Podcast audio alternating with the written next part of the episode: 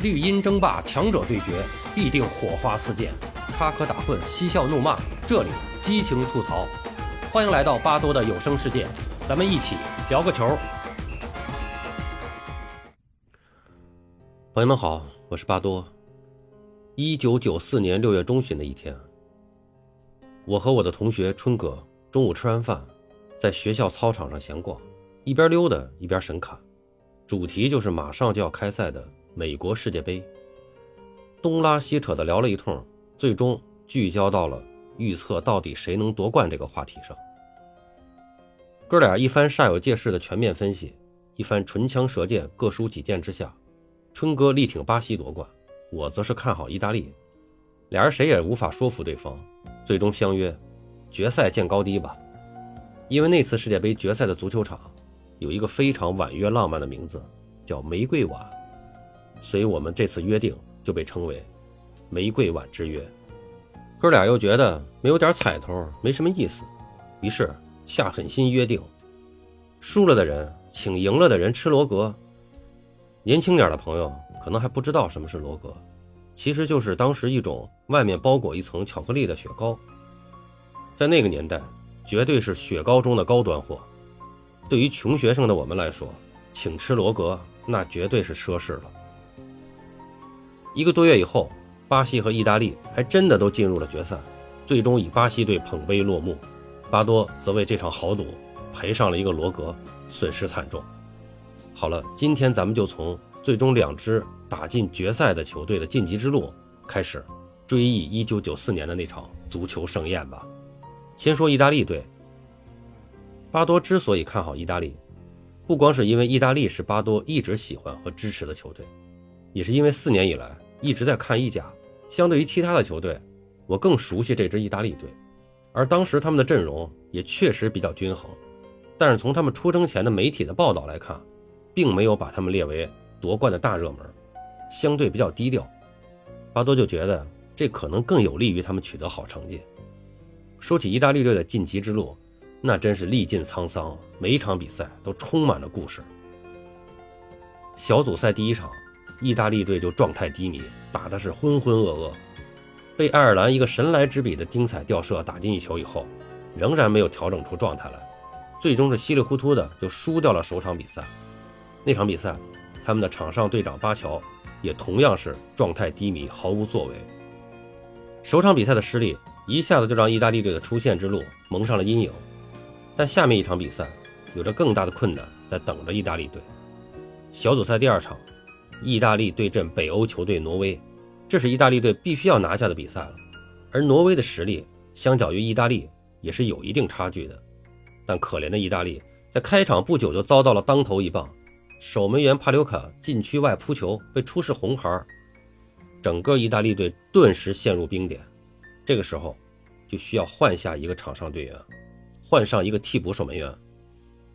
随后就发生了一件当时震动整个世界杯的事件。世界杯后还一直热议了很久，意大利队的主教练萨基做出了果断的换人决定，换下场上队长巴乔。巴乔的沮丧写满了他那张英俊的脸庞。这是一场必须要拿下的比赛，现在场上少一人作战，还把场上队长全队的灵魂人物拿下来，人们都认为萨基疯了。要知道，巴乔是主教练萨基着力为这支意大利国家队。打造的一个领袖，经历了上届世界杯的锻炼，加上四年意甲联赛的成长，这时的巴乔也的确正处在他职业生涯的巅峰。在上一年，也就是1993年，他刚刚荣获国际足联世界足球先生和欧洲金球奖两个个人荣誉，从真正的实力到声望，都是当仁不让的意大利队的领袖人选。据说，在出征世界杯之前，萨基在确定队员号码时候，采用了大家抽签的方式。所以那次意大利队的号码看上去还是有点乱的。你比如主力的右后卫塔索蒂，他的号码就是九号。而对于巴乔，萨基当时是明确他不用抽签，直接穿十号。这也是萨基在有意识要强调巴乔的战术核心、场上领袖地位。所以当萨基换下巴乔的时候，人们也是错愕不已，觉得意大利队真的是走到了出局的边缘了。但是。没有了巴乔的意大利队，三军用命，众志成城，在下半场由另外一个巴乔，就是担任场上后腰的迪诺巴乔，接前锋西格诺里任接前锋西格诺里任意球助攻，头球攻入全场唯一的一个进球，一比零力克对手，拿到了重要的三分。事后人们分析，正是萨基在最危急的时刻拿下巴乔，用实际行动去告诉全体队员，巴乔是核心没错，但球队仍然是一个团队，需要所有人的共同努力，每一个人都是重要的。状态不好，巴乔也没有特权，一样要下场。这样的做法让大家的心气儿重新凝聚在一起，每个人的能量得以全部爆发。而巴乔下场以后，在场下观看队友们的比赛，目睹大家在没有自己的情况下。取得胜利，也进一步摆正位置，回到场上，也更好的融入到球队当中，自身的能量也能够真正的得到发挥。这次换人可以说是世界杯历史上的经典一幕。不得不说，被称为“老狐狸”的萨基确实是一位实力派的高水平教练，在世界杯这样的比赛中，几乎没有任何容错空间的情况下，敢于做出这样的决断，这份魄力也着实令人佩服。萨基是一九九一年接手意大利国家队的，之前他是意甲 AC 米兰队的主教练。一九八七年到一九九一年执教的四年期间，带领 AC 米兰拿下了八个冠军，包含一个意甲冠军、两个欧冠冠军和两个丰田杯冠军。他几乎是世界足坛最早倡导高位压迫战术的主教练，在当时保守战术大行其道的足坛，他的战术变革使当时的 AC 米兰打出了整个世界足坛都羡慕的美丽足球。在艰难拿下对挪威的比赛之后，萨基在接受采访时说：“下一场比赛仍然非常的艰巨，墨西哥队要比我们之前遇到的两个队更强。现在我们的队伍状态有点问题，但是至少我们要拿到一场平局，而且必须争取多进球，才能确保小组出线。”随后的第三场小组赛，在对阵墨西哥的比赛中，为了加强进攻，萨基启用了来自 AC 米兰的前锋马萨罗，这一用人又是收到奇效。马萨罗很快就接到中场阿尔贝蒂尼的直传，切入禁区打进一球。尽管墨西哥队凭借一记精彩的远射也打入了一球，但两队一比一的比分还是确保了他们携手出线。但他们的小组出线也是非常的惊险。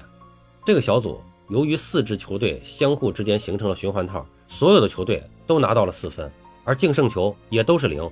墨西哥队因为有三个进球排在小组第一，而意大利和爱尔兰都是有两个进球。由于意大利负于了爱尔兰，只能排名第三，而挪威队尽管也是取得了四个积分，由于进球数只有一个，名列第四，淘汰出局。意大利队就是这样以成绩较好的小组第三是惊险晋级。后来这么多年的比赛看下来，我发现意大利队在大赛的小组赛中，绝大多数的时候打的都非常费劲，每次出现都跟渡劫似的，很多时候都不是对手太强。是他们自己在小组赛的时候，总是状态调整不出来，自己那儿作，反正不是作死就是作不死。但他们一旦过了小组这一关，在淘汰赛中通常会打得不错。不过，一九九四年这次意大利的结束在小组赛中还没有度完，他们出现以后，在十六进八的比赛中与尼日利亚队相遇。这支尼日利亚队当时被称为“非洲雄鹰”，在小组中是首战三比零拿下后来进入四强的保加利亚。最后一战二比零战胜希腊，力压保加利亚和阿根廷，以小组第一昂首出线，可以说是实力不俗且士气正旺。在这场八分之一的决赛中，上一场表现出色的马萨罗再次首发，而小组赛中一直表现平平的巴乔仍然得到萨基的信任，首发出场。但比赛开始不久，意大利队的结束就来了。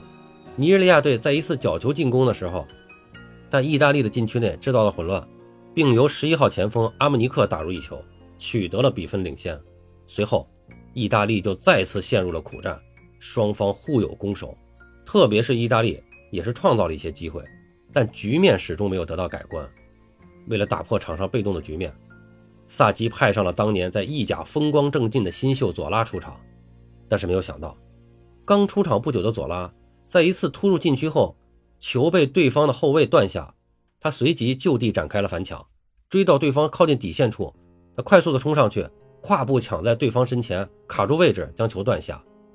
当时那个抢球的动作看上去是稍微有点大，但整体上还是比较干净利落的。但是令人瞠目结舌的一幕发生了，在左拉断下球以后，主裁判吹停比赛，快速的跑过来，毫不犹豫的向左拉直接出示了一张红牌，将其罚下。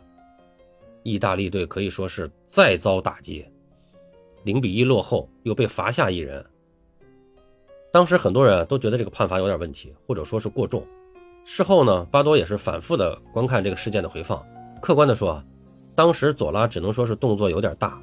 应该说并没有犯规。但是主裁判可能因为是角度的问题，认为左拉在上抢的时候使用了一个比较大的蹬踏动作。呃，从回放中也能看到，就是主裁判在向左拉出示红牌的时候，抬脚做了一个蹬踏的示意动作。所以说，主裁判出牌的原因应该就是这个。但不管怎么样，结果是不能改变了。意大利队又一次遇到了少一人作战的情况，而且还是零比一落后的情况。比赛剩下的时间也不多了，但这个时候的意大利人并没有放弃，全队仍然拼命的奔跑，全力进攻。也许是这种精神感动了上帝吧。就在比赛即将结束的时候，意大利队右路发起了一次进攻。八号穆西突入尼日利亚队禁区，甩开一名后卫的防守后，倒三角传向禁区中央。